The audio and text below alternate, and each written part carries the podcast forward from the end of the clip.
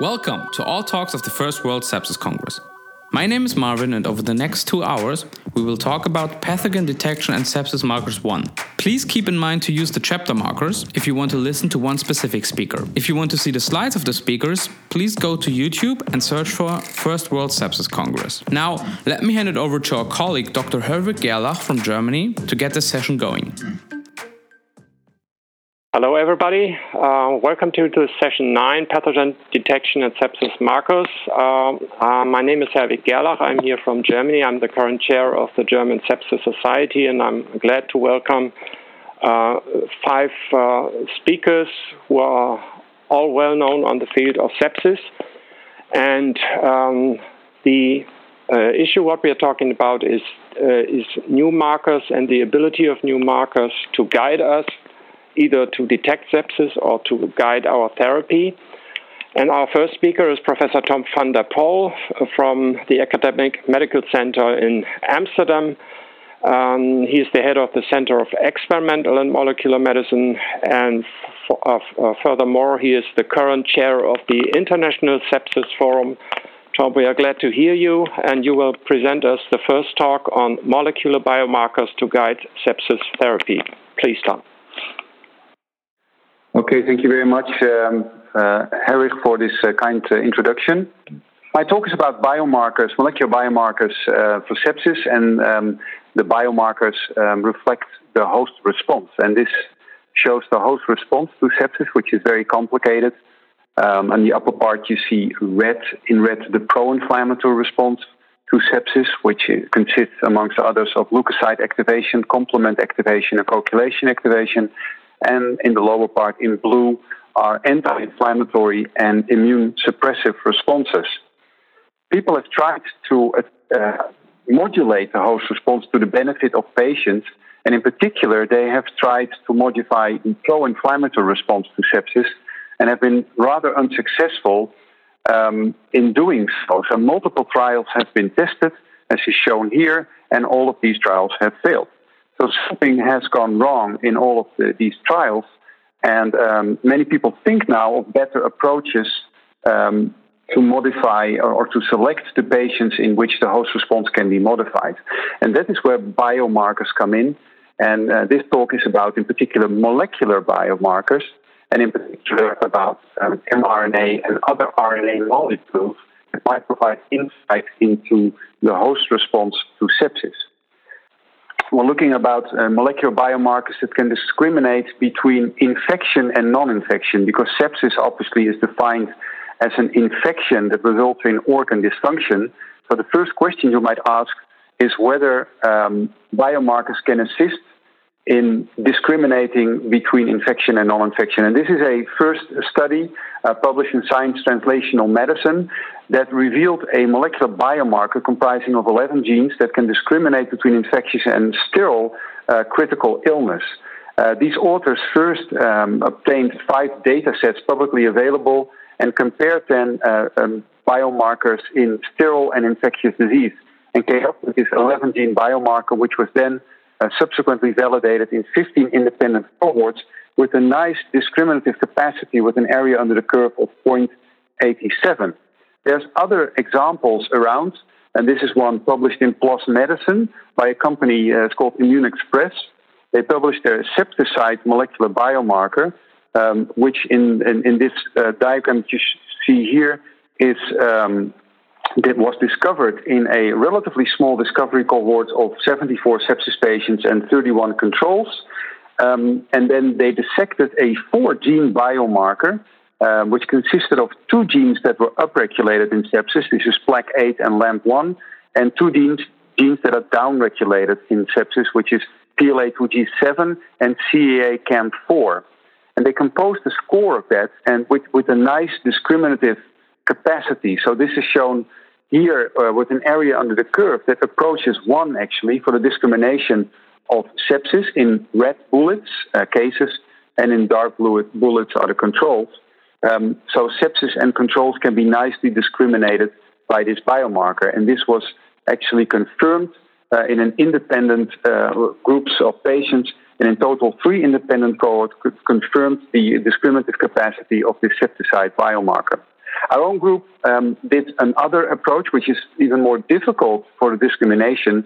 We looked at patients that were admitted to the intensive care unit with suspected community-acquired pneumonia, and then um, by a group of investigators, in retrospect, was classified as having really community-acquired pneumonia, or the diagnosis was discarded based on culture results and subsequent uh, information that became available in the days um, after admission.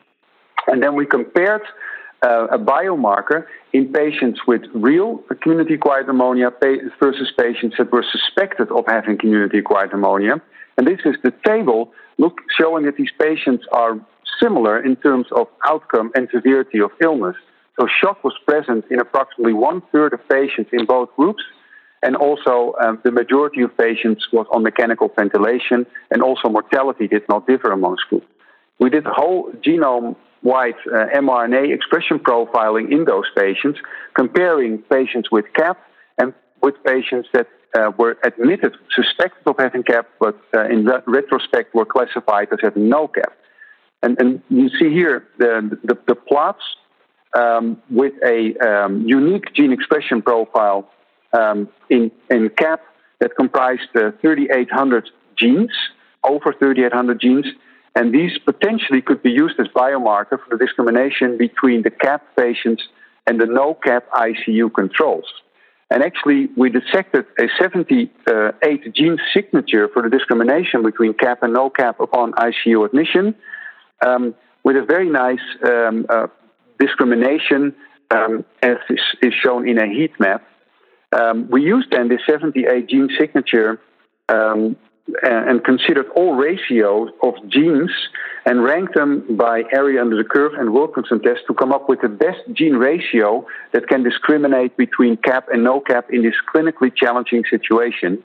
And then uh, we revealed the FAIM3 plaque 8 ratio. So these are two genes, and the ratio between the expression of genes are highly uh, instructive for discrimination of cap and no cap in this challenging population that was admitted to the ICU and treated by the treating physicians for CAP, whereas some of these patients in retrospect did not turn out to have CAP. So bio, this biomarker was uh, validated in uh, independent cohorts and also compared with more or less established uh, biomarkers such as procalcitonin and interleukin 8 and interleukin 6. So the FAIM3 plaque 8 ratio outperformed established protein bar biomarkers for the discrimination between CAP and no CAP upon ICU admission. So apparently, I showed you a couple of papers now that um, uh, with molecular biomarkers, uh, in particular RNA biomarkers, that can assist in discriminating patients with sepsis um, and those patients with, with non-infectious critical illness. And the, the next question I would like to address is whether molecular biomarkers can also assist in the discrimination or in classifying patients uh, with sepsis into um, more meaningful subgroups, knowing that sepsis is such a heterogeneous syndrome. So this is what um, a group from uh, the United Kingdom did under the leadership of Julian Knight. Uh, they looked at patients admitted to the intensive care with severe community-acquired pneumonia, and then they did whole genome-wide expression mRNA profiling, and they did an unsupervised hierarchical cluster analysis of the top 10 most variable probes. And they came up with two different subgroups depicted in blue and red here that were clearly uh, could be discriminated with this unsupervised uh, hierarchical clustering methods. And um, you might appreciate from this vanilla diagram that um, there was huge differential gene expression between um, the two subgroups of patients, which were called uh, sepsis response syndrome 1 and sepsis response syndrome 2. And if we compare, if we especially look at the sepsis um, response syndrome uh, response syndrome one group, this was in particularly enriched for endotoxin tolerance genes. So the authors concluded that this SRS1 group was in particular associated with immunosuppressive phenotype. And this has received a lot of attention in recent uh, sepsis literature in terms of that um, the immune suppression of sepsis is considered to be an important denominator of late sepsis mortality. And these are actually the Kaplan Meier curves in the discovery cohort showing that the SRS1 subgroup is associated with an enhanced lethality um, when compared to the SRS2 subgroup. And this is also this was also validated in an independent cohort. Showing that the, the, the stratification of um, CAP patients, sepsis patients, uh, pneumonia derived sepsis patients, can be done with molecular subtyping, and this can provide insight into pathophysiological uh, discrimination between groups and also providing insight about the prognosis of these patients. So, how can we use this information in clinical practice in the future? Well, this is a, a scheme um, that I, would like to show in, in, in, my, in the end of, of several biomarker talks that I've given in the, in the recent past. So, what we have here is a pathway X that is um, disturbed in a critically ill patient population with sepsis. And now we have a rapid test, a molecular test, uh, that measures um, uh, activity of this pathway X. And a particular test that use molecular tools are attractive to, for this, and I'll, I'll show you, I'll tell you why in a, in a few seconds. So then we have an intervention that's specifically targeting pathway X. And if we look at this scenario, it's quite uh, possible that in the future we don't enroll patients anymore based on clinical criteria, but based on expression of the target gene. Um, and that should be altered um, because otherwise the specific intervention targeting this pathway uh, does not make any sense to administer that. And the RNA biomarkers are in particular attractive in this field because they can be up, they can be incorporated in fully automated bedside PCR tests that are already there. The technology is there, so we are only there to fill the, these techno- technologically challenging apparatus um, with, with the knowledge that we obtain from recent research. So this is my final slide. What I've hoped to tell you is that uh, molecular biomarkers can assist in the diagnosis of infection. Um, so, in stratifying patients um, with, with an infection versus those without an infection uh, of critical and but the critical illness of a non-infectious disease, and also molecular biomarkers can stratify patients in subgroups with distinct host response features.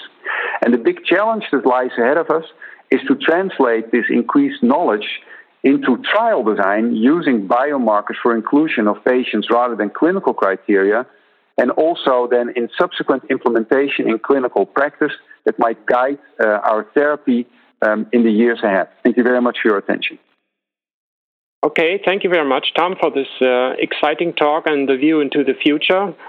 And um, I currently do not have any open questions, so I will first uh, come up with my own question, which is always, I guess, a um, um, a challenge if you look in these uh, molecular mechanisms into pathways. And uh, the question always arises um, are we far enough to fool Mother Nature? Um, because many of these pathways are not only the pathway of the disease, but also of the host response. What is your view into uh, um, into this exciting? I just remind on the anti-CD14 trials, which showed us that it's perfect in blocking inflammation, but it's it's it's terrible in terms of real infectious diseases. Are we really far yeah, enough so that we can say that that uh, if we identify a pathway, then we we are ready to block it? Yeah, I mean, that's an, excellent question. So, the, um, this talk was in particular about biomarkers, and that might help uh, to select patients for certain interventions. And uh, whether these interventions then work in the selected patient population need to be proven. I, I totally agree with you that evolution has given us certain adaptive uh, measures uh, during critical illness. And what we have learned in particular in critical care medicine in the recent past is that the um, some host responses that we have seen in the past that were considered to be detrimental might well be adaptation to a critical illness. So it's not um, logical to intervene with all of the abnormalities relative to health that we see in critically ill patients, and we have to be cautious about which pathways to target. I hope this will answer your question. Okay, thank you very much. I have uh, one question from. Uh, uh, uh, uh from the audience. Uh, and the question is on which populations should these tests be used? ED patients, febrile patients, only ICU admissions? Yeah, so what, what I've uh, the, the, the examples I've showed were only in uh, intensive care unit patients, um, but you can do similar approaches in other types of uh, uh patient populations. So last week there were two papers in the JAMA um, looking at febrile children And uh, these two back to back papers identified molecular biomarkers that could discriminate between bacterial and viral causes of these uh, fevers in children. So, and this was not an intensive care unit population. This was just um, febrile children um, and could partly be outpatients. So I think the technology can be used in all settings, but the examples that I've showed were only applicable to intensive care unit populations. Okay, final question. Uh, did you study uh, the correlation in your trials with uh, the uh, severity of organ dysfunction, for instance, for the SOFA score? And it's also a very good question. So, if we want to have prognostic biomarkers um, and we want to use it in the clinic, we, we probably should incorporate severity of illness scores and see if we can enhance the, the, the value of the severity of illness scores with our biomarker. Uh, biomarkers are not only um, um, providing insight, or potentially could not only provide insight in prognosis. So there you need the severity of illness scores as an um, uh, as an um, covariate to study the, the, value of biomarkers. But biomarkers can also be used for discrimination between infection and no infection, and also to stratify patients into pathophysiological, more homogeneous subgroups. And in these two latter um, applications of biomarkers, the SOFA score might not very well help you. Okay, Thank you very much. Uh, I think it's a perfect overlap to our next issue. So, um, the next speaker will be Professor Beat Müller from Switzerland. Uh, Professor Müller is medical director of the University Department uh, in Aarau and also full professor of internal medicine um, in Basel. Uh, and as we know, one of his uh, yeah, let's say, focus is to do very pragmatic trials to see if uh, we really can use uh, uh, biomarkers to improve our handling in the daily practice. And I'm uh, happy to welcome you, Beat, and we are looking forward to hear your talk on the role of biomarkers in the special field of antibiotic stewardship. Beat, please.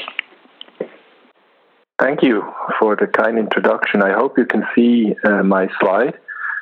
Um, following on Tom's talk, uh, also for guiding antibiotic stewardship, you have the dilemma of the multitude of biomarkers involved in inflammation and infection. So, which one are you going to select of these?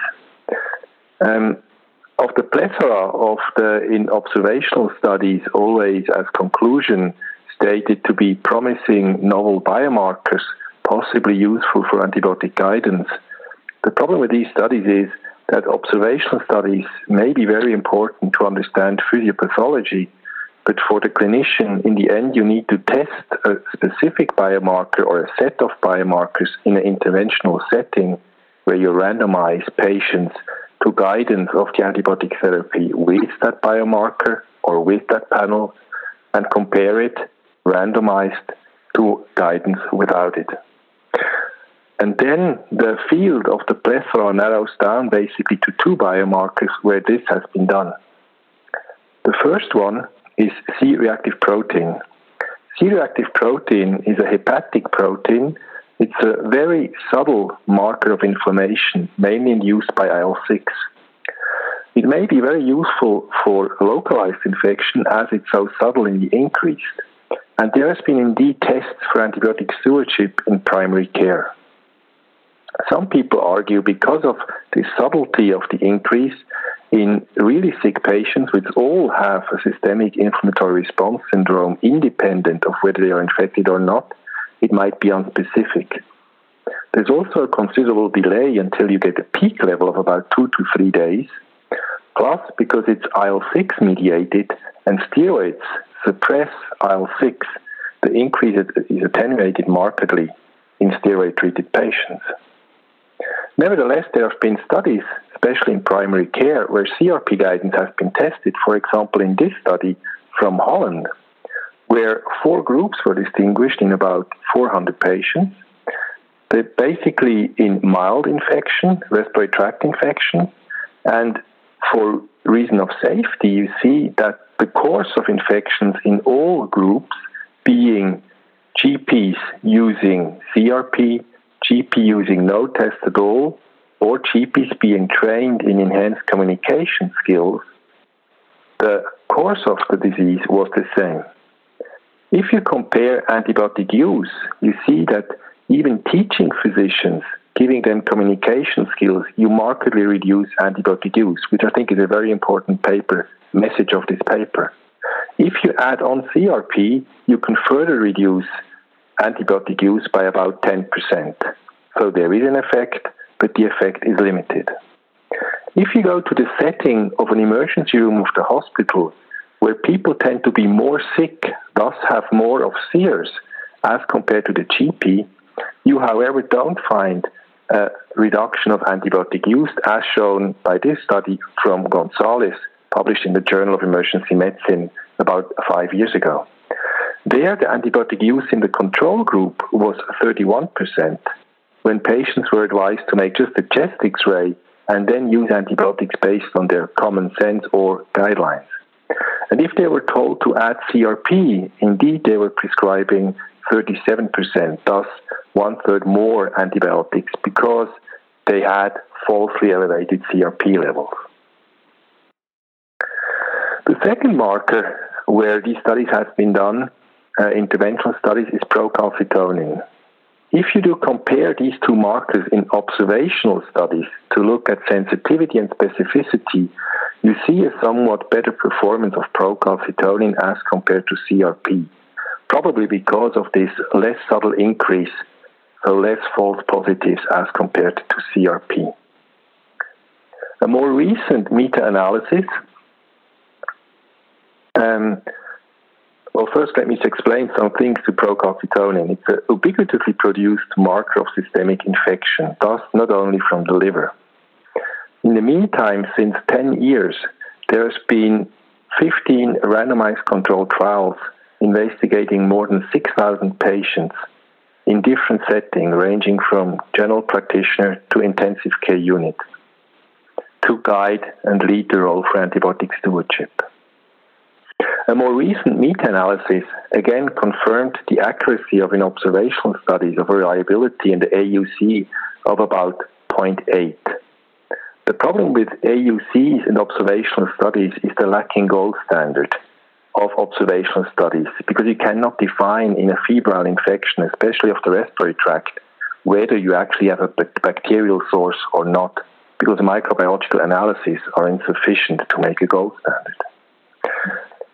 Thus, we were thinking that you shouldn't use one cutoff, but rather a cutoff range. So don't say like at 0.25 procalcitonin is positive and at 0.23 it is negative.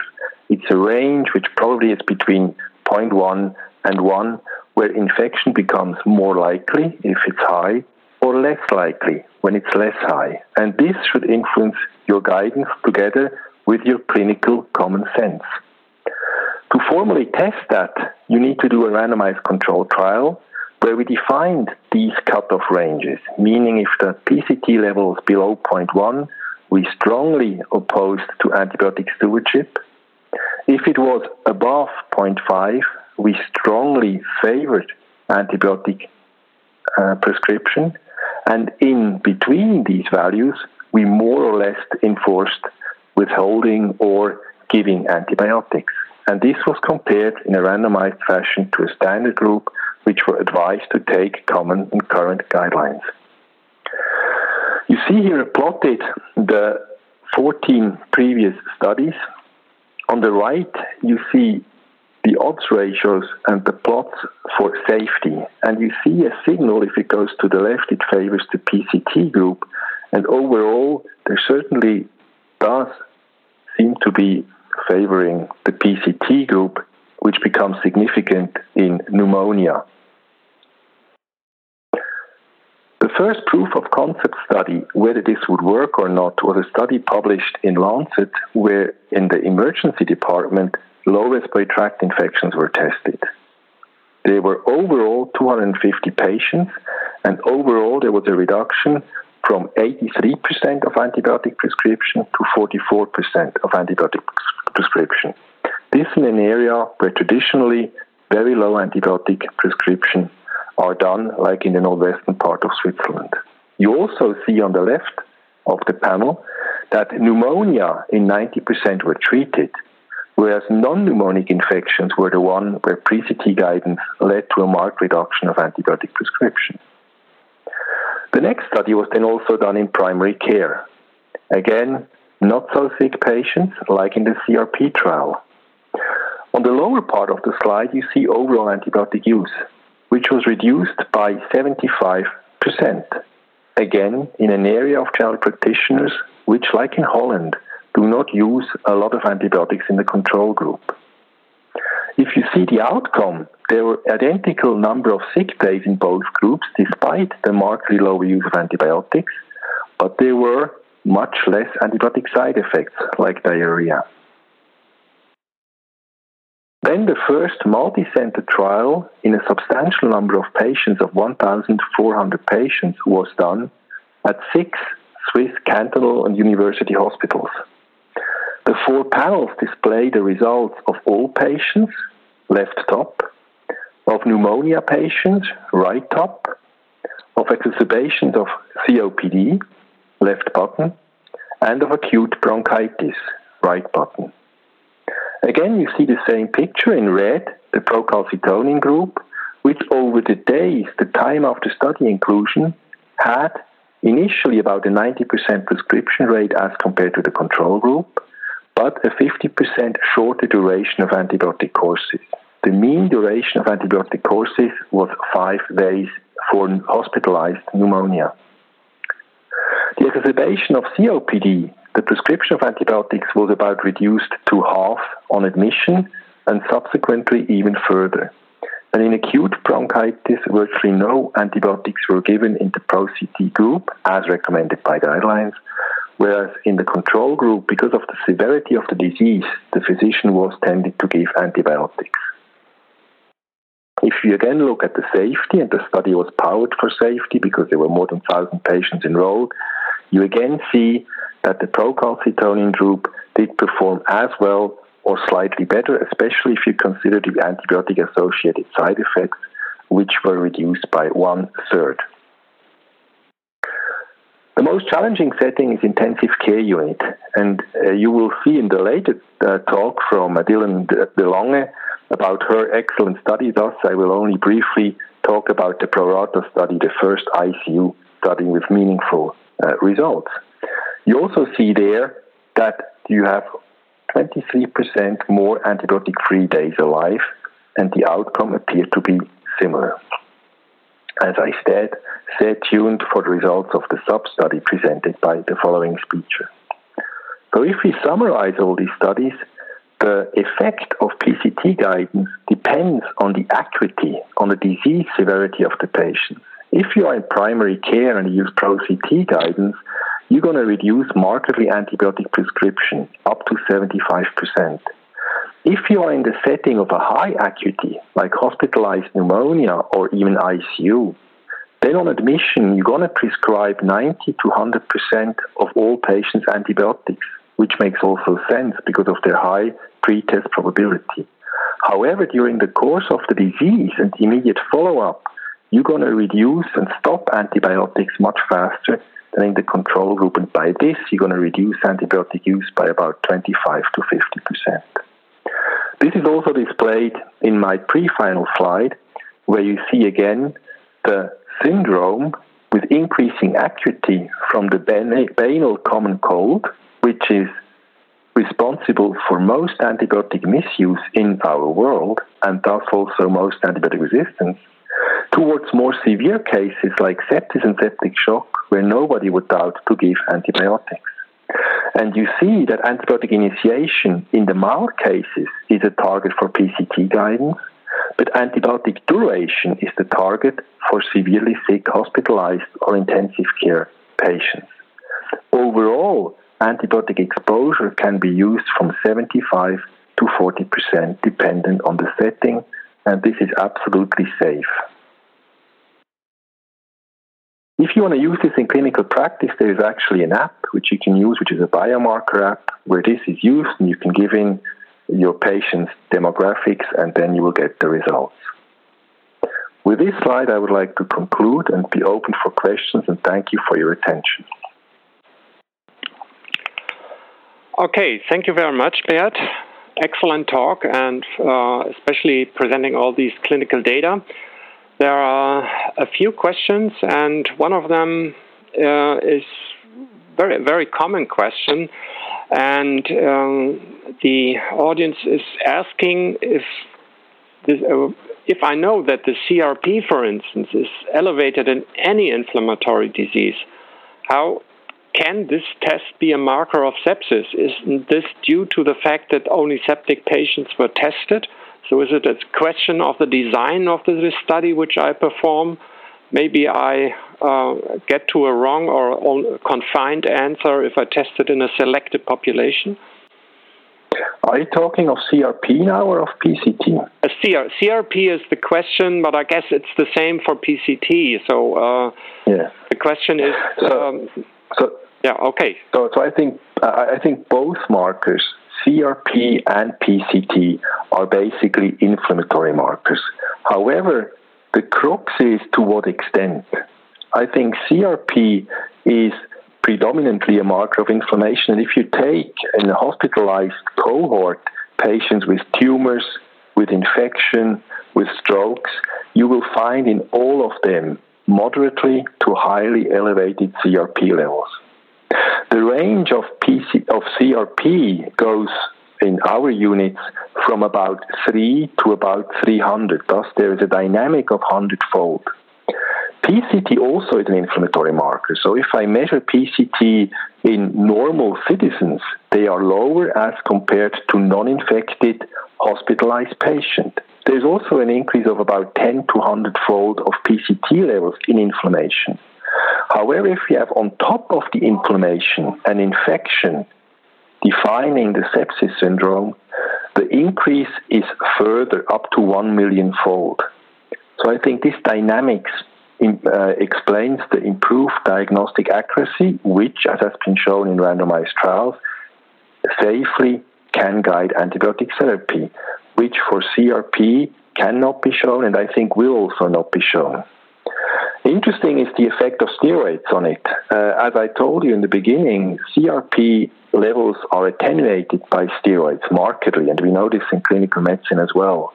However, in the STEP study just published in Lancet from Mirjam Christ-Crain, where steroids were given to pneumonia patients as compared to placebo, in the steroid group, PCT levels and PCT course was exactly similar to non-treated patients with steroids, thus illustrating again that PCT has completely different dynamics, is not dependent of immunosuppressive therapy. Hey, Thank you. Uh, second question, I think it's important, uh, especially in the context of a World Congress, is uh, in some low income countries, PCT is not widely used, but CRP is. What is your idea yeah. about termination of antibiotic treatment? Is it the right point to stop antibiotics when CRP decreases to normal range? Yeah, I think the sensitivity of CRP is pretty good. So if the patient does clinically better, if CRP levels are going down, then I think it's safe to stop antibiotics, although this is an observational statement. No study has formally tested this hypothesis, but I think in a low resource country, this is a reasonable way to go to avoid antibiotic overuse. However, one must always be aware steroids make falsely low uh, CRP levels, not PCT, and thus the patient should not have steroids if you want to follow this algorithm. Which cutoff you should use, I think, is open to debate. I think in a GP setting, 20 or 50 milligram per liter has been proposed. In a hospital setting, maybe more 100 to 50, but again, these cutoff ranges have never been formally established. Okay, so thank you very much. And um, view of the time, I think we go to the next presentation because we keep a little bit the uh, issue of uh, guided therapy. And I'm glad to welcome our next speaker, which is Professor Dylan de Lange. Uh, Professor de Lange is working as intensivist in the intensive care uh, unit in Utrecht, which is a large mixed uh, unit. And he also focuses in, in his research on uh, sepsis, and he will also now present some data, especially on the results of the so called uh, SAPS study, which will be discussed in his presentation. And um, please, uh, Dylan, start your talk, which is named Can Sepsis Biomarkers Contribute to Improved Patient Outcome? Please. Well, uh, thank you very much. Um, um, thank you very much, uh, uh, for uh, that nice cliffhanger. Um, I'm going to discuss the results of the uh, Stop Antibiotics on Procalcitonin Guidance study. Uh, which we abbreviated to the SAPS trial. And this study was published in Lancet Infectious Diseases earlier this year. Um, but before doing so, um, we have to go back to the basics. Uh, why do we need a biomarker to guide antibiotic treatment? Um, and the answer is is really quite straightforward because we have difficulty in deciding um, whether or not the patient has got an infection. And many conditions mimic infection, and that makes it really difficult for physicians to decide whether or not uh, a patient has got an infection. So, um, in literature, we came up with the pro inflammatory reaction of the human body, which we call the systemic inflammatory response syndrome, uh, abbreviated to SIRS. But the problem with SIRS really is that um, if you apply those SIRS criteria liberally, then almost all the patients in the ICU actually have SIRS. And if you're somewhat more restrictive, then the number drops to less than half of the ICU population.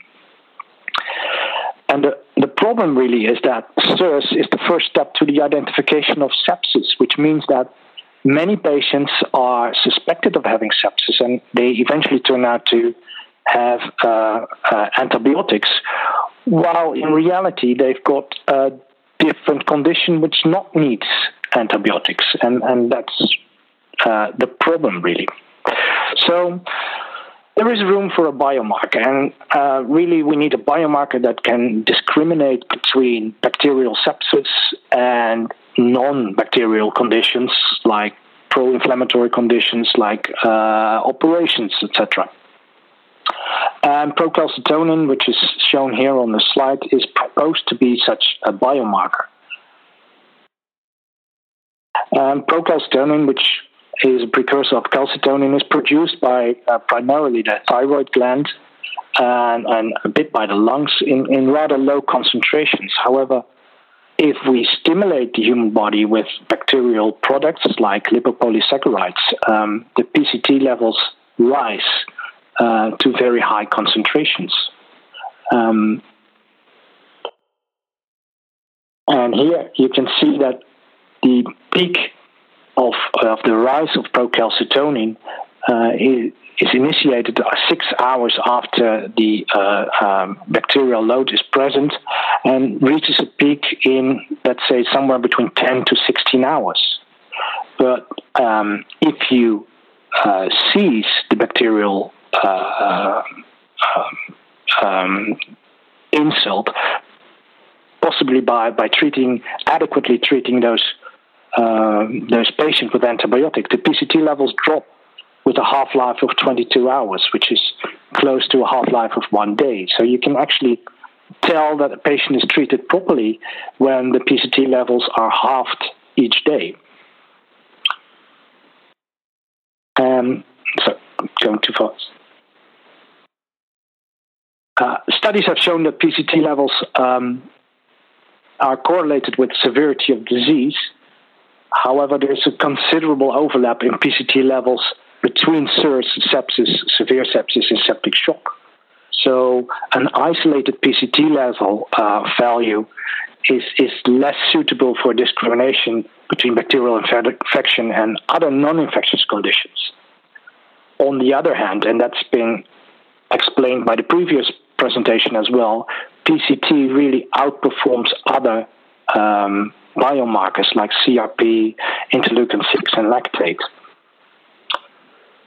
So, based upon um, the ability of PCT to show an appropriate response to antibiotic treatment, we have performed a randomized controlled trial in which we hoped that PCT guidance was able to reduce antibiotic treatment and antibiotic treatment duration in the Netherlands.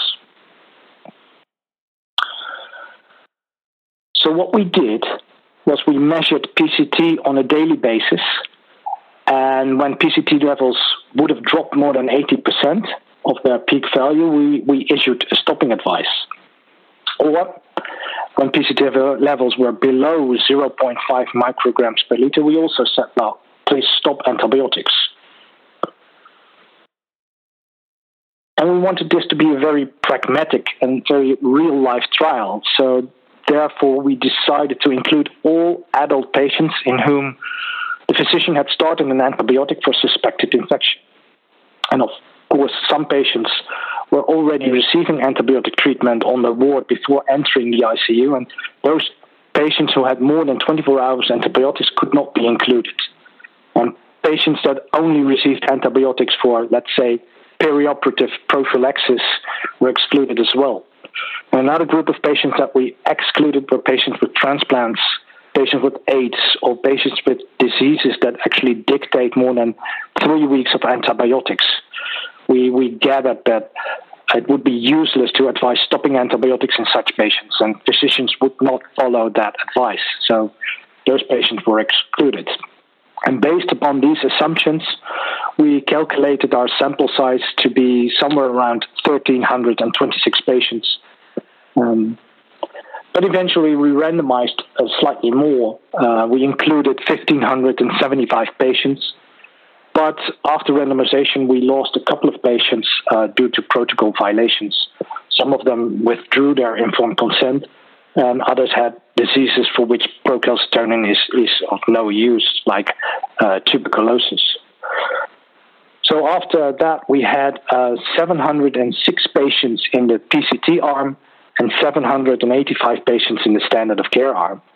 And uh, it's worth mentioning that quite a lot of patients were discharged from the ICU or died before antibiotics were stopped on the ICU. So eventually, we had 538 patients in the PCT arm and 457 patients in the standard of care arm, in which we in what we call the per protocol analysis. So here are the results. And for the sake of time, I'm skipping the baseline characteristics, but uh, there were no differences in uh, both arms. It was properly randomized.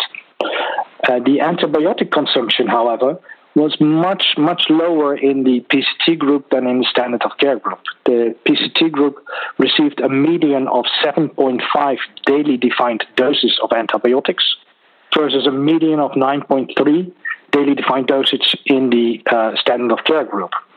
And also, the duration of the antibiotic treatment was much shorter. In the PCT group, the median treatment duration was five days versus a medium duration of seven days in the standard of care group. However, the 28 day mortality in the group of patients that had a shorter duration of antibiotics was lower than in the standard of care group. It turned out to be 19.6% versus 25%. And this um, difference remained during follow up. So we followed all the patients uh, uh, up to one year, and we saw that there was no rebound of mortality in the PCT group. So, what I would like to discuss really with this study is that the loss of follow up was enormous. Um, many patients were discharged from the ICU before a stopping rule was issued. And unfortunately, our institutional research board did not allow us to continue the study on the patient wards. Uh, we were only allowed to take blood samples for PCT measurements when there was an arterial line or a central venous line present. So we had to stop when the patient were discharged from the ICU. And the point I would like to make here is that the potential reduction of antibiotic usage and the potential reduction of antibiotic duration could have been larger if we were uh, if we were able to continue that study on the wards. Another very important point to make is the enormous non adherence of physicians. In the PCT arm, 557 patients received a stopping advice. However, as you can see, only 243 uh, patients were stopped within 24 hours after issuing that stopping advice, and we thought that's that's okay. 24 hours is good enough. However, the remainder, which is uh, 56%, stopped much later or not at all. And the point I want to make again here is that the reduction of antibiotic duration could have been much larger if physicians would have trusted the advice more often. So the implication of this study are that antibiotics can be given much shorter uh, to many critically ill patients. And here you can see uh, that we treated our patient with severe community acquired pneumonia for a median time of 5.5 days, whereas the control group or the standard of care group was treated for seven days, which is in general already quite short. And the patients with a hospital acquired pneumonia were treated for five days. Patients with a ventilator associated pneumonia were treated for four days. Patients with intra abdominal infections, however, were treated seven days, where in the standard of care group that was quite much shorter. Um, and another interesting group is the sepsis without cause. And we treated those patients for seven days, um, whereas the control group was eight days. And again, um, uh, in patients with a high CRP, procalcitonin was able to shorten the antibiotic duration by almost a day. So the second point I would like to make a second implication really uh, of this study is that PCT can help you guide antibiotic duration and shorten the uh, the antibiotic duration. And the third very important point is that still many doctors do not believe that they are treating their patients too long. And now I'll come to my last slide uh, of my presentation. Uh, but before I do, I would like to thank all the participating Dutch ICUs because without their effort, this study would not have been possible. Thank you very much. Okay, thank you very much um, to show us these uh, uh, the really content of this study, which is very important, especially how this uh, was um, in the intervention arm. I think this is, was seen also in other trials that it's it's very very difficult to to uh, get 100% compliance with these protocol. More or less, it's impossible. Um, how is it after you did your trial? Is there any? Is it now part of the practice of the daily practice? Uh, thank you very much for the question. That's a very good question. Um, uh, part of the hospitals, PCT is still being used to uh, shorten the antibiotic duration. However, in uh, let's say half of the other ICUs, um, they learned that an average antibiotic duration of five days is, is enough.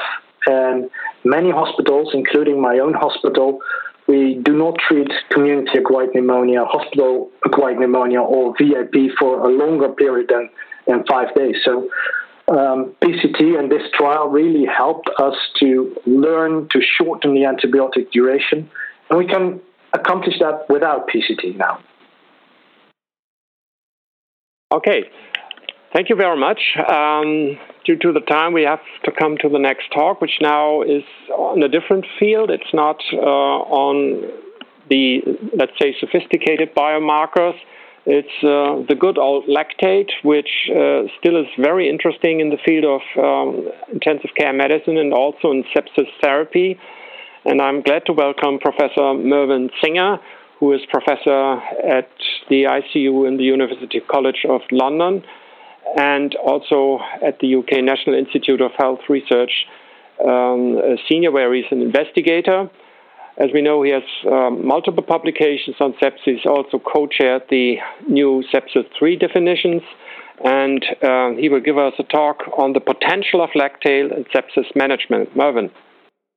Lovely. Thank you very much, Herwig. Um, hello, world. Um, glad you can join me. Right, I'm going to talk about lactate for the next 12 minutes. Uh, the good and the bad. Um, I think there's a lot of perhaps over marketing of lactate.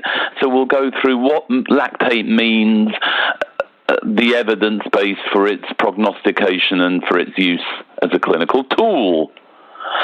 So I'd like to pop a few bubbles. Um, I want to stress that lactate itself is actually a good guy. It's a fuel source.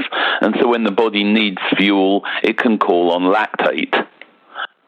It's mainly coming from muscle and other organs as well, but it's used by many vital organs in times of need, so the brain, the heart, gut, kidney, and so forth the level we measure in the blood is the balance of what the body is producing versus what the body is utilizing.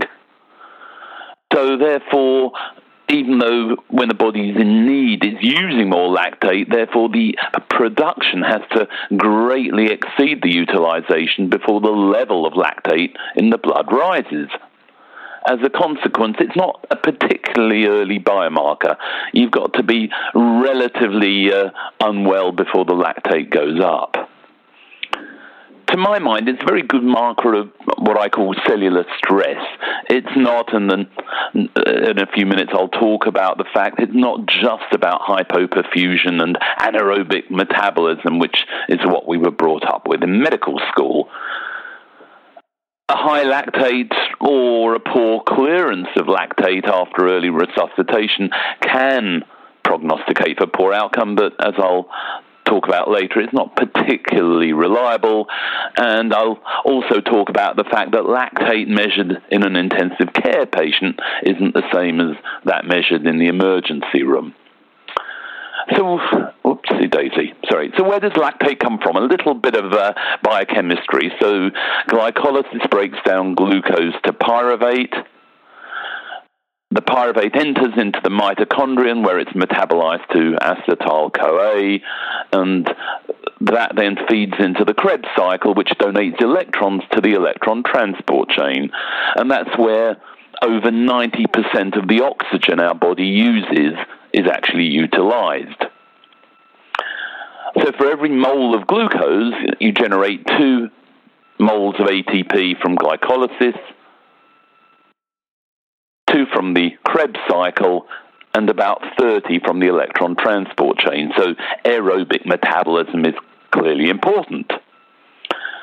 If, and I'll explain in a few moments where you know the lactate comes from. But essentially, the pyruvate that isn't taken up into the mitochondria goes into equilibrium with lactate.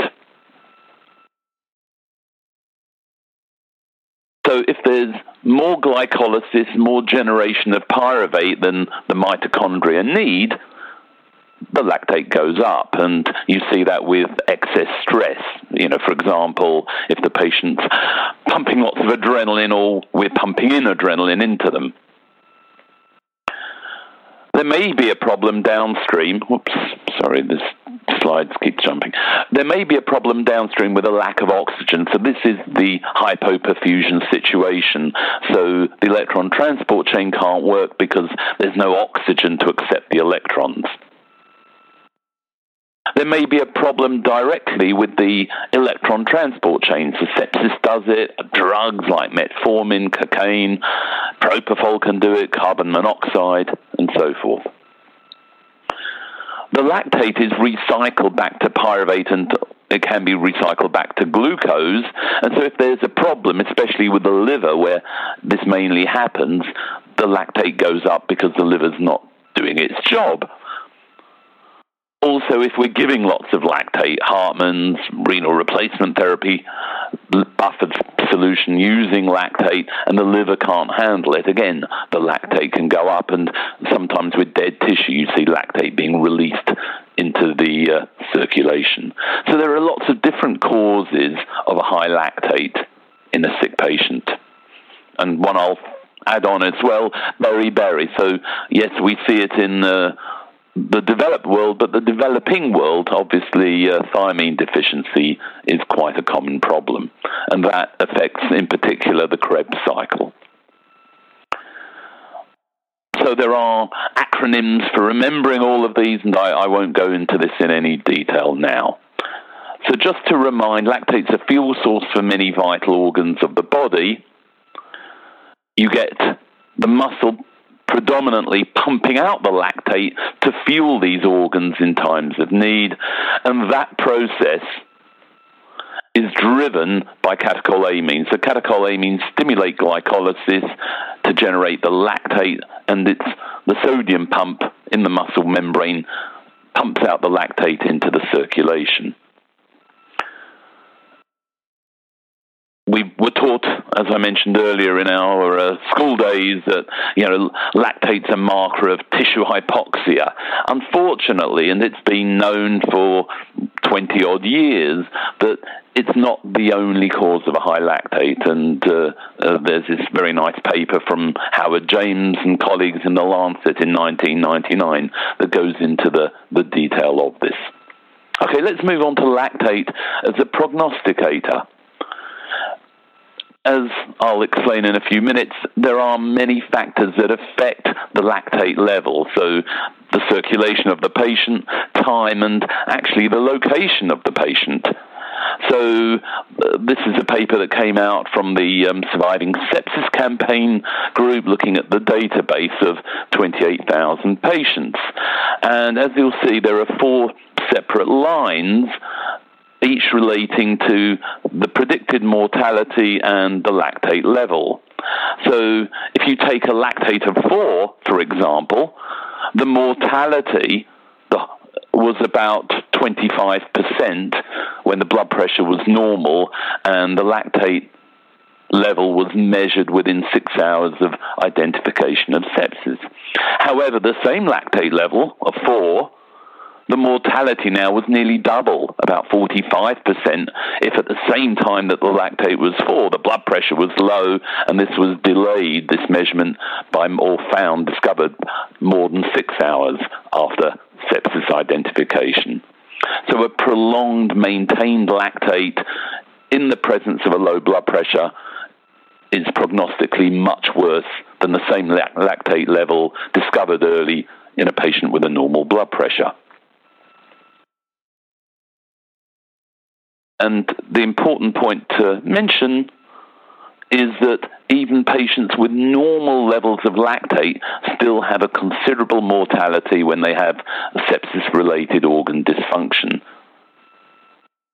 When we were doing the sepsis 3 criteria, we looked at the same database, and essentially, if the lactate was above 2 despite adequate fluid resuscitation, the mortality was 42% in patients having both a low blood pressure and a high lactate above 2. It was only 25% only. It's still high, but it was much less than the 42% if the patient had a normal blood pressure but a high lactate alone. It was 30% if the lactate was below 2, but the patient was hypotensive alone, and if the patient had organ dysfunction but a normal lactate and a normal blood pressure, the mortality was still 25%. So the summary from this is that a normal lactate is still associated with a high risk of dying. So just because the lactate is normal, if the patient is ill, you're worried about the patient, please do take them seriously.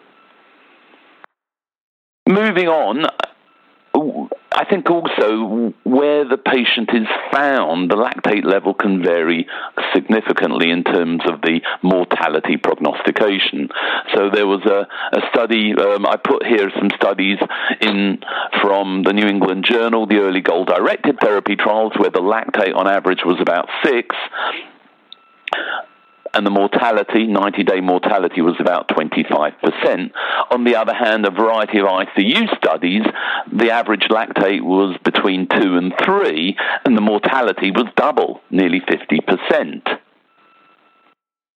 Why? Well, the ICU patients were often sedated, ventilated, fluid resuscitated, whereas the patients enrolled into the emergency room studies, the early goal directed therapy studies, were often awake, psychologically stressed, and they weren't uh, often fully fluid resuscitated when the lactate was taken. So you have a very different situation, giving a, a very different lactate level and a consequent difference in mortality.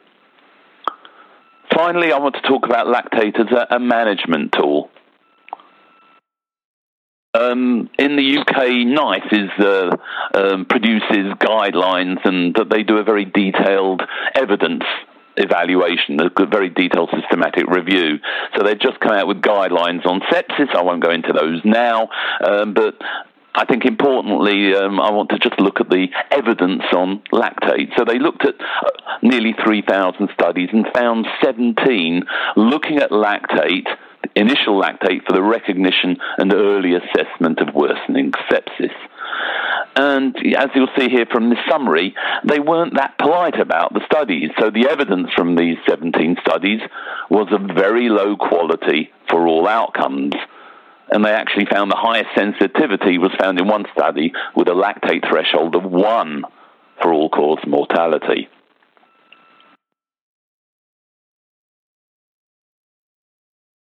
And they further continued to say that the quality of evidence was generally very low. They noted there was high levels of imprecision or the lack of any measures of precision. There was a very serious risk of bias, mainly because the physicians treating the patients were not blinded to the lactate status. And the guideline group agreed that they couldn't be confident in the evidence due to the poor quality. And the guideline group also considered that a lactate of two or above would pick up many patients with less serious infections. So you've got this problem of, on the one hand, a raised lactate may still be associated with less serious infections and vice versa. A low lactate may still be associated with a serious infection. So they couldn't felt the evidence wasn't strong enough to justify determining a particular lactate threshold. And finally, lactate clearance. A number of trials I'll quickly mention. This one from Holland, Jan Bakker's group. They randomized patients to two groups, standard of care in one group and the other group, to looking at the lactate to try and reduce this by 20% every two hours for the first eight hours of ICU stay. And what did they find? They found, sorry, just getting the clicker, that the lactate group received more fluids and dilators. However, there wasn't any significant difference in the lactate levels between the groups. However, the mortality was lower in the group given lactate, so overall it didn't quite reach statistical significance, but when they corrected for predefined risk factors, it was a statistically significant reduction. However, at no time point, either at naught hours, eight hours, or between nine and 72 hours, was there any difference between the lactate guided group and the control group in terms of the blood lactate level. So it made actually, despite their attempts to reduce the lactate, it didn't actually reduce it. As part of their protocol, they had a, a, complicated protocol, but obviously it was giving fluid, blood, inotrope pressors. But if they felt the patient had microcirculatory derangement, they could give uh, dilators. And that's where the significance mainly occurred, the difference between the groups. So fluids, there was a bit of a, an increase, about 500 mils more early on, and about one and a half liters less later on. But they used approximately double the amount of vasodilators, so twice the number of patients. But these vasodilators, nitroglycerin or ketanserin, aren't standard of care. So is it potentially that treatment that gave the outcome benefit rather than targeting lactate per se? Finally, I'll mention Alan Jones's study um, from the east coast of the United States. Again, they compared titrating the patient to reduce lactate in addition to other parameters and looking for a clearance of at least 10% against central venous oxygen saturation. And they found there was no difference in treatments administered over the first 72 hours of hospitalization, and they found there was no difference in mortality between the groups. So lactate clearance was equally good to central venous saturation. So, in summary, blood lactate rises with sepsis due to many, many causes, and I've gone through these anything from the mitochondria being directly blocked, the liver not working, drugs, excess stress, as well as tissue hypoperfusion. The more stressed the patient, the higher the lactate, and the more stressed the patient, the worse the outcome. So that's why we see this correlation with worse outcomes. However, it does depend where the lactate is measured. The ICU lactate is not the same as an emergency room lactate. The illness severity, the prognostication are different. So, in general, a rapidly normalizing lactate is reassuring. Oopsie daisy. However, a normal baseline lactate level nor a rapid lactate, lactate clearance with the initial treatment, the initial resuscitation, doesn't actually mean the patient is safe. So, to my mind, there's no strong evidence yet that lactate guided treatment is any better than not using lactate. Thank you very much indeed for listening. Okay, thank you very much, Mervyn, to give us this uh, very critical uh, uh, view of the lactate guidance in sepsis therapy. Uh, there are a few questions coming up um, from the audience, and one of which I think is you answered it uh, partially at the end is uh, if we define septic shock in the new guidelines with the lactate of 2 mm-hmm. and let's say we compare it with the old definition, uh, noradrenaline dependency, and our goal is to have it uh, independent from noradrenaline to get it rid, uh, to get a patient rid of septic shock. So is it vice versa now our goal to get the lactate below two because then he is no longer in septic shock? Yeah. Um, one thing, actually, I'd, I'd, like to answer that by actually just going back to say what definitions are and aren't. Definitions is a way of describing an illness.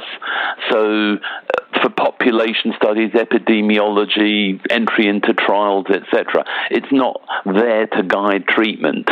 So, therefore, the new guidelines state that septic shock, the lactate's got to be uh, above two, and the patient needs pressors to keep the mean arterial pressure above 65 after adequate fluid resuscitation.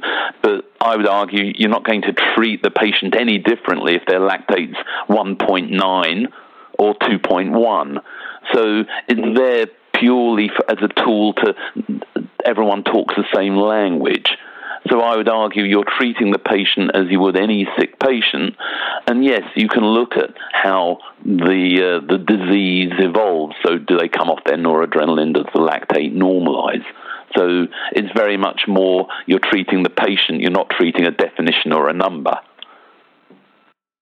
And you know, it's. Um, I think the, sorry, the follow-on question. Uh, point I'd like to make there is if the lactate's high, and this is the, the big challenge, you know, you've given adequate fluid, the lactate still remains high, you've tried to rule out, um, you know, source control, etc. What do you do then? And we clearly don't know the answer. The Dutch study suggests that perhaps vasodilators may be beneficial in this situation, but clearly it needs more study.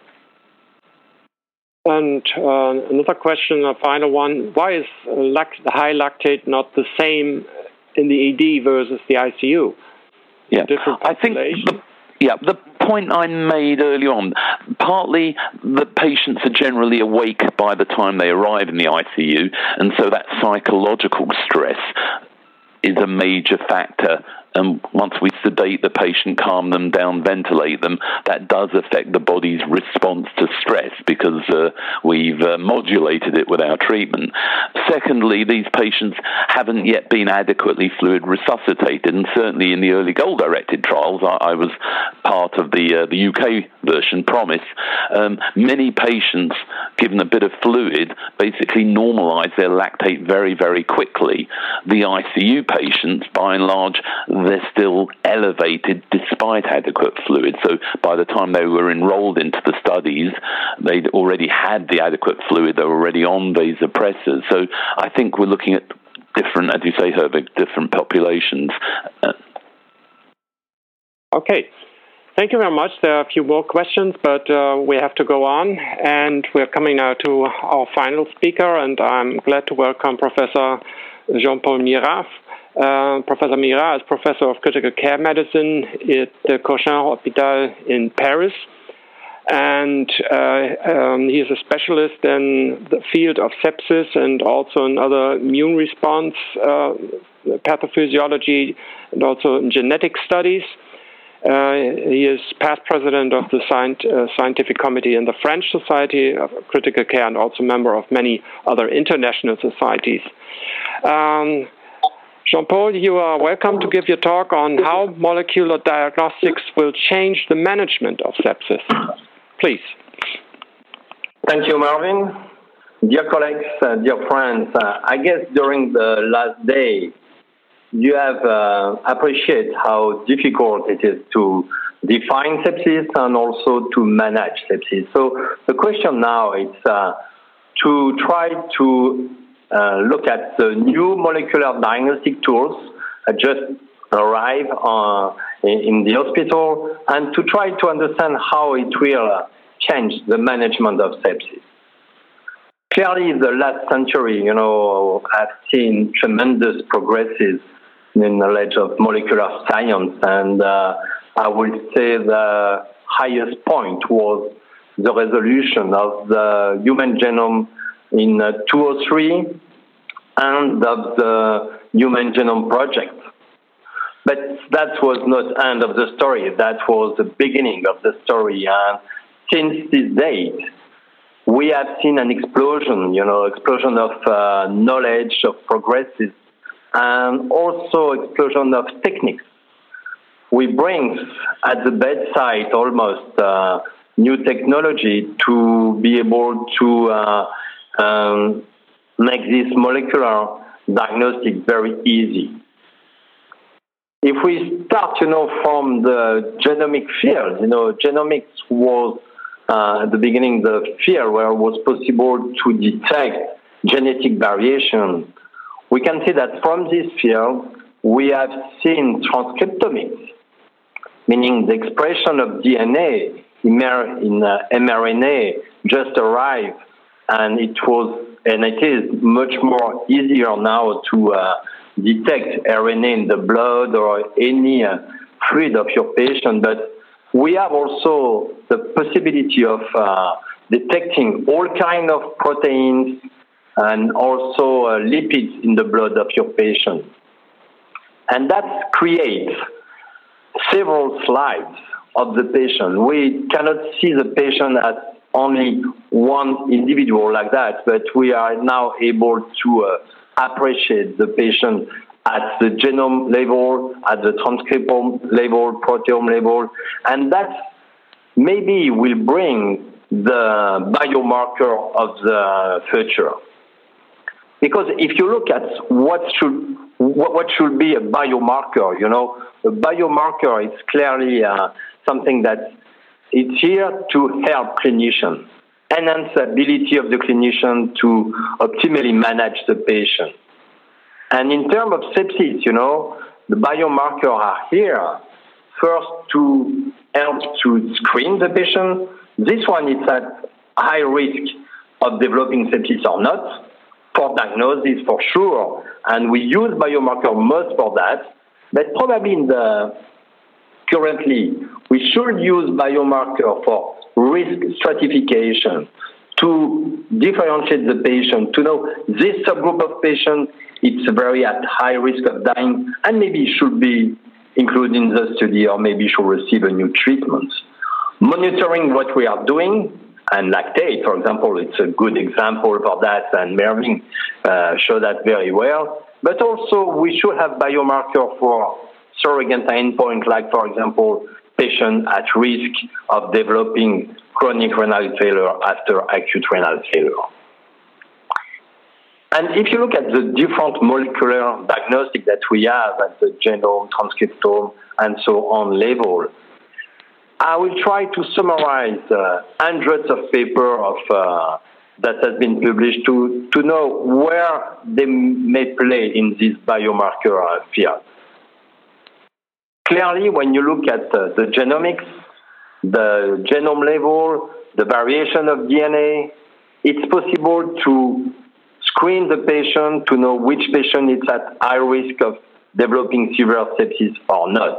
If you are infected by HIV, and that true all around the world. If you are carrying some mutation, you will maybe not develop AIDS or very, very later on. The same, a lot of papers have shown that some genetic variations are able to say that you are at high risk of dying, and the same for surrogate endpoint, like for example, some uh, polymorphism that clearly associated with uh, delirium induced by sepsis. I, uh, so all these studies try to detect in the DNA what are the bad and the good markers. What is interesting is you have this marker in your blood from birth to death. So if you're able to make your map, genetic map, we will be able to follow you all uh, your life and with the same risk. So that was the base of the P of the PIRO concept that we developed a few years uh, ago, and the P for predisposition.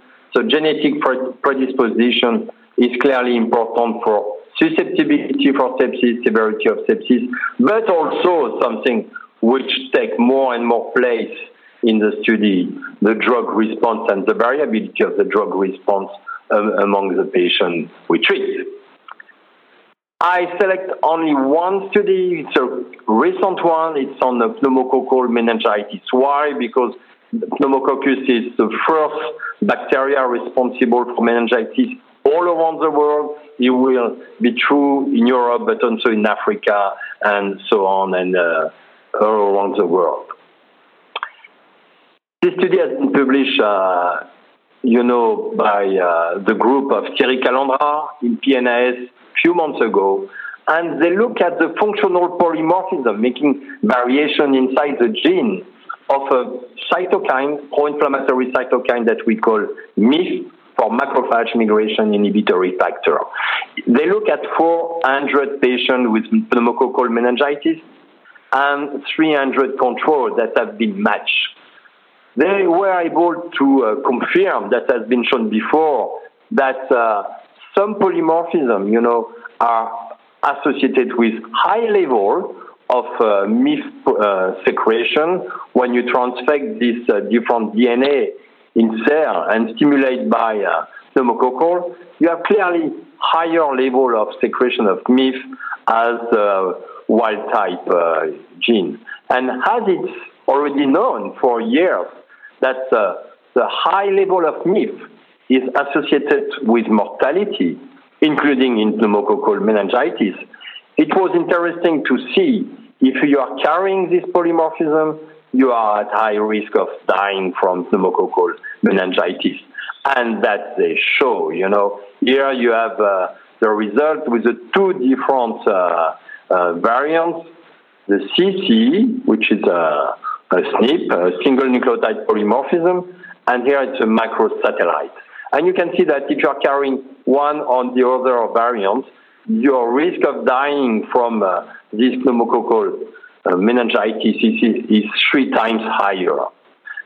It's, made, it's very interesting to look at this patient at high risk of dying. Maybe they should not be in the general ward, but only in ICU. But also, if you, are, if you want to treat the patient with anti-MIF, this patient should receive, and not all the patients. And so that's the base of pharmacogenomics, you know, the branch of pharmacology which deals with the influence of genetic variation on drug response in patients by correlating gene expression on genetic variation. And it will uh, look at uh, drug efficacy and toxicity. So clearly, the three uh, importance of pharmacogenetic testing is to identify patients who should or should not re, uh, receive the drug because they will respond or they will be harmed by the drug. And that's also important for drug dosing. And now on the most of the important websites like FDA or EMEA, you have a, a, part for pharmacogenetics.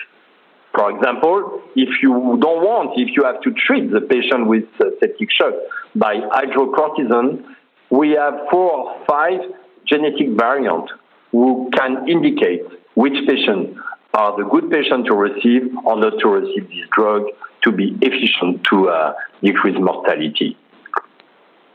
The next step is clearly the transcriptomic, and Tom van der Poll uh, have already uh, described this level of RNA expression.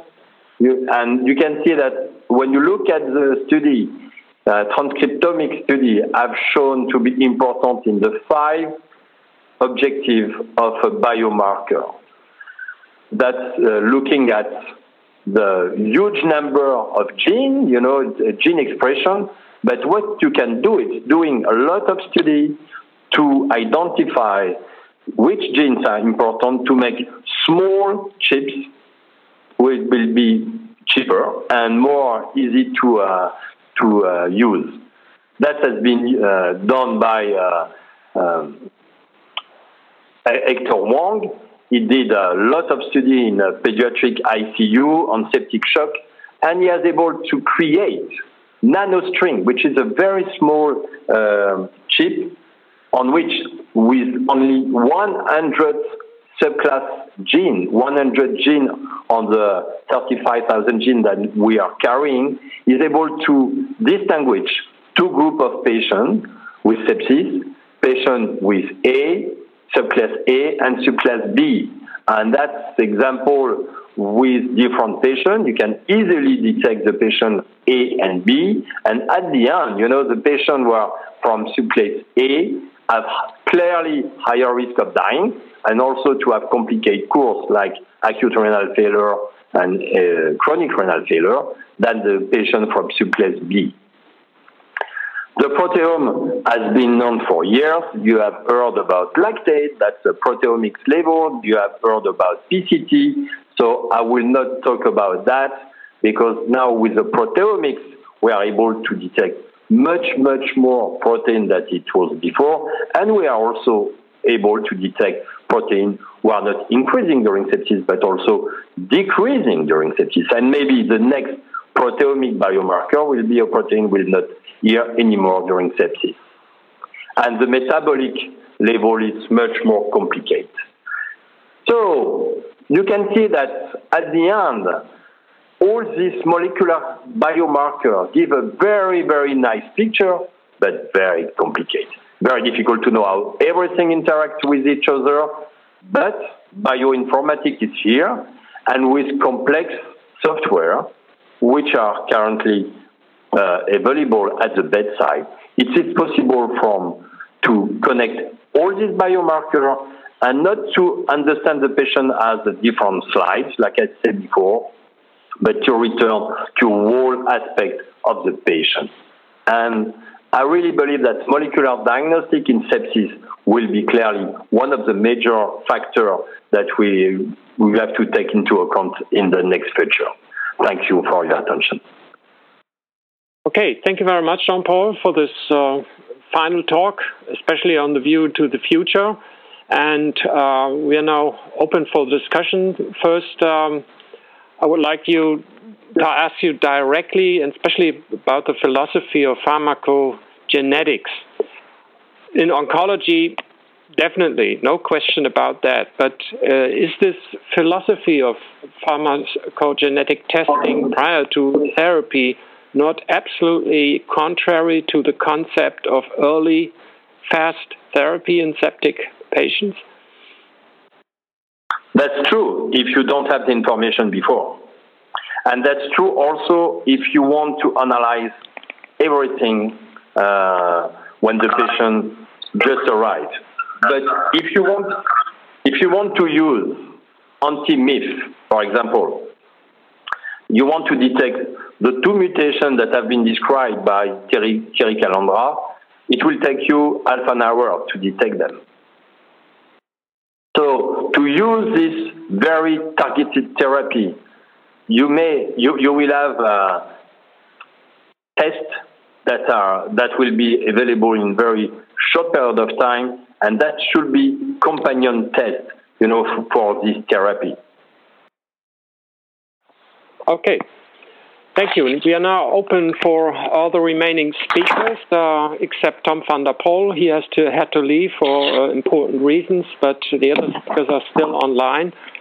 And uh, we now open for discussions, and um, I would like to start with the uh, with Beat uh, and Professor De Lange from uh, Netherlands, uh, especially on the two uh, or on the more than two pragmatic trials on PCT guided therapy. The question um, arose in the in the audience: What are the reasons why uh, physicians are not compliant? How much emotions is there in, and how much pragmat, pragmatism is really in, in the in the uh, in the practice of physicians, and what was the reasons why they didn't follow the uh, protocol? I think because of the high morbidity and mortality and the diagnostic dilemma we have in sepsis and so many frustrated attempts, yes, there are many emotions in that topic. We also learned from the past that many proposed promising whatever were not good. Then, even if PCT is a quite reliable marker, we can, all that I've worked with it, know several cases where it didn't work. And then you need to be prudent as physician not to rely on a laboratory marker. Mm. And the third thing is we have a line of university students to assistant doctors until professors and residents. And in this line, we only start to learn PCT guidance maybe as assistant doctors or residents, but not in university, because infectious disease specialists or others don't teach it because it's a different way of looking at infectious diseases, less microbiology orientated, rather biomarker oriented. And there's been also a lot of misconception, mismarketing for the marker, I think, which is also responsible for emotions. So I think we should go down to a more rational approach, just use the study data and use it as they have used in studies. Okay, what about you, Dylan? Any comments on that? Same situation um, in Netherlands? Yes, uh, um, yes, we, we um, in our SAPS study, we, we asked the doctors if they did not adhere to the stopping advice, why do you not adhere to the stopping advice? And the answers were, were different. Uh, some doctors just said, well, the patient is still febrile, so I don't dare stop antibiotics now. Uh, a lot of patient, uh, doctors actually said, well, uh, the stopping rule really uh, surprises me. Normally, I would treat for seven days, and now after two days, I'm getting stopping advice. I, I don't trust that. Um, so um, there's a lot of uh, distrust into the PCT values uh, for, various reasons. But I think the most important is that we learn to treat our patients according to guidelines and protocols, and those guidelines often say seven to ten days. So that's what we've done. That's a trick we've learned, and all, all of a sudden. Uh, a, a, certain value tells us to stop after three, four, five days. So that's different. That's something we are not comfortable with. And many doctors just say, well, well, just continue the antibiotics. What, what harm can it do? And I think that's not a proper uh, uh, consideration in reality. I think that continuing antibiotics where it's not needed can be very harmful for the patient. And I think that, uh, and I agree with Beat here, is that we uh, should learn our younger doctors that seven to five, seven to ten days is no longer appropriate, and uh, we should go for the shortest possible time, which is close to five days in many many instances. Okay, thank you very much, um, Mervyn. There were some questions um, uh, regarding external factors that influence the lactate. Mm-hmm. Um, do you think that this uh, that is an issue? For instance, catecholamines, yep. or also liver disease. Yeah, no, absolutely, uh, Herwig. Um, so, yes, all of these factors can put up uh, um, lactate levels. Uh, adrenaline, epinephrine, perhaps a little bit more commonly than dobutamine or norepinephrine, but it's been described with all of them. Isoprenaline also. Um, a lot of, you know, as I mentioned in my talk, uh, lactate replacement fluids, especially when there's liver dysfunction. And so there's many, many, many causes. We have a patient on our ICU at the moment with a lactate, admission lactate of 25, and that was from a metformin induced uh, hyperlactatemia. So many, many causes. And so lactate, again, it's a marker that the patient's under stress. And so, you know, clearly take it seriously. But even if the lactate is in, in inverted commas, the, the normal range, and the patient looks ill, still treat them as a sick patient. Okay. Uh, what about the pyruvate lactate ratio? Yeah, um, the big problem, and pyruvate's quite an unstable thing to measure, and so it's a challenge to try and get that measured in real time. So it's been shown you, you get essentially when there's a block, you can get the downstream block, the pyruvate goes up um, relative to the lactate. So it's actually quite useful, but unfortunately, current technologies mean it's not point of care. I think potentially in the next few years, there are technologies coming through that can measure pyruvate in real time at the bedside, but um, currently we're not there. Um, any comments on, on, on online techniques uh, by uh, microdialysis? Yeah, well, in fact, the pyruvate um, was uh, is measured by microdialysis. Again, there haven't been huge numbers of studies comparing microdialysis. And for those people that don't know microdialysis, you put a catheter classically uh, into a tissue bed, like subcutaneously, or into a muscle or the brain, and then you infuse very slowly um, a, a saline type solution, and then that equilibrates with metabolites in the tissue, like lactate, pyruvate, and then what the fluid coming out is you can measure and. Uh, and obviously that that's a marker of you know tissue unhappiness. So it's more invasive, it's more expensive, but it's a nice marker of looking at the tissue under investigation. Hey, here's a question from our Congress chair. Konrad, do you think lactate is superior to SCVO2 to guide therapy? Um, very good question, Konrad. Um, I, I, think uh, I showed the paper uh, from Alan Jones, and uh, essentially they were equivalent in terms of patient outcomes. Um, so, from that single study, all we can conclude is they're equivalent. So, again, it depends on availability. So, if you're a believer and you have the ability to measure, put central lines in, measure central venous oxygen, um, that's fine. If you have the ability to measure lactate, um, you've got a point of care device or a lab that can give you a, a quick answer. So it, I, I, would argue, probably again, from the limited literature, they're, they're equivalent certainly from my perspective, the patients with a low SCVO2 are the ones that worry me in terms of am I not perfusing them properly? So is it a poor cardiac output, a low oxygen? The patients with a very high SCVO2, that's usually related to a, a cellular dysfunction, and it means that the prognosis is poor, uh, but unfortunately, we haven't got any really good treatments at the moment to really deal with that. Okay, so um, back to the PCT for uh, Dylan and Beat. Um, are there any data now on the long term, especially what's uh, the cost effectiveness if you use PCT? If you take a, the whole, uh, uh, considering all the costs, including antibiotics, is it really a cost factor, or is it more? Is it the opposite? Beat, please, first. But it depends very much of the costs of the test. Uh, Switzerland is a high-priced country in, in, in, everything, also in procalcitonin. Um, if uh, the manufacturer decides finally to lower the prices, uh, it will get much more cost-effective.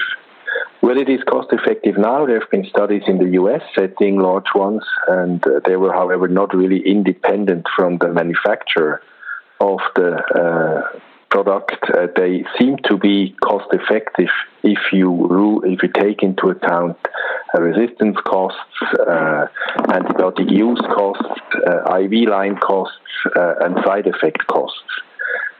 briefly, I think we should do rational medicine if it is cost effective. Very good.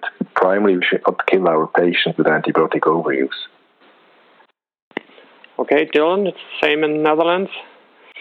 Yeah, um, the same in the Netherlands. Uh, is still uh, too expensive to be cost effective. And pretty much depends upon what you uh, take into account in cost effectiveness. If you just look at uh, uh, the the main driver of, of costs in ICUs in the Netherlands is the the length of stay on the ICU, and that was not different between the standard of care group and the procalcitonin group in our study. So the main driver for cost effectiveness was not present in our study, uh, and antibiotics are pretty cheap in the Netherlands. So the cost benefit ratio did not weigh towards PCT. But again, if if uh, procalcitonin uh, becomes cheaper in the near future, it might just turn out to be cost effective. And on the other hand, we did save a lot of lives in the procalcitonin arm. So if you weigh that, then uh, it turns out to be different, but that's not necessarily cost effectiveness. Okay, so let's come to an end. Thank you very much, everybody. This, I guess, was an excellent uh, line of presentation. Very important issues, especially also some views into the future, what might be possible in the future, and also some view into the pragmatic approaches, what is possible in the present. And I think there were many, many uh, ideas which you raised in the in the audience, and I see a lot of questions which we hope we can uh, answer in the following uh, time. So thank you very much again, all of you, and uh, we hope that uh, the excellent Congress will go on, and there will be a short interruption until the next presentation is open at uh, 2:45 UTC. Thank you very much again, and goodbye, everybody. Thank you. Thank you. Bye bye. Thanks for listening, and thanks to everybody who made this possible, especially our sponsors, which you can find on the Congress website. We will be on a short break over Christmas and back on January 6th with a session on pathogen detection and sepsis markers 2. The whole team of the Global Sepsis Alliance wishes everyone happy holidays, a wonderful Christmas, and a happy new year.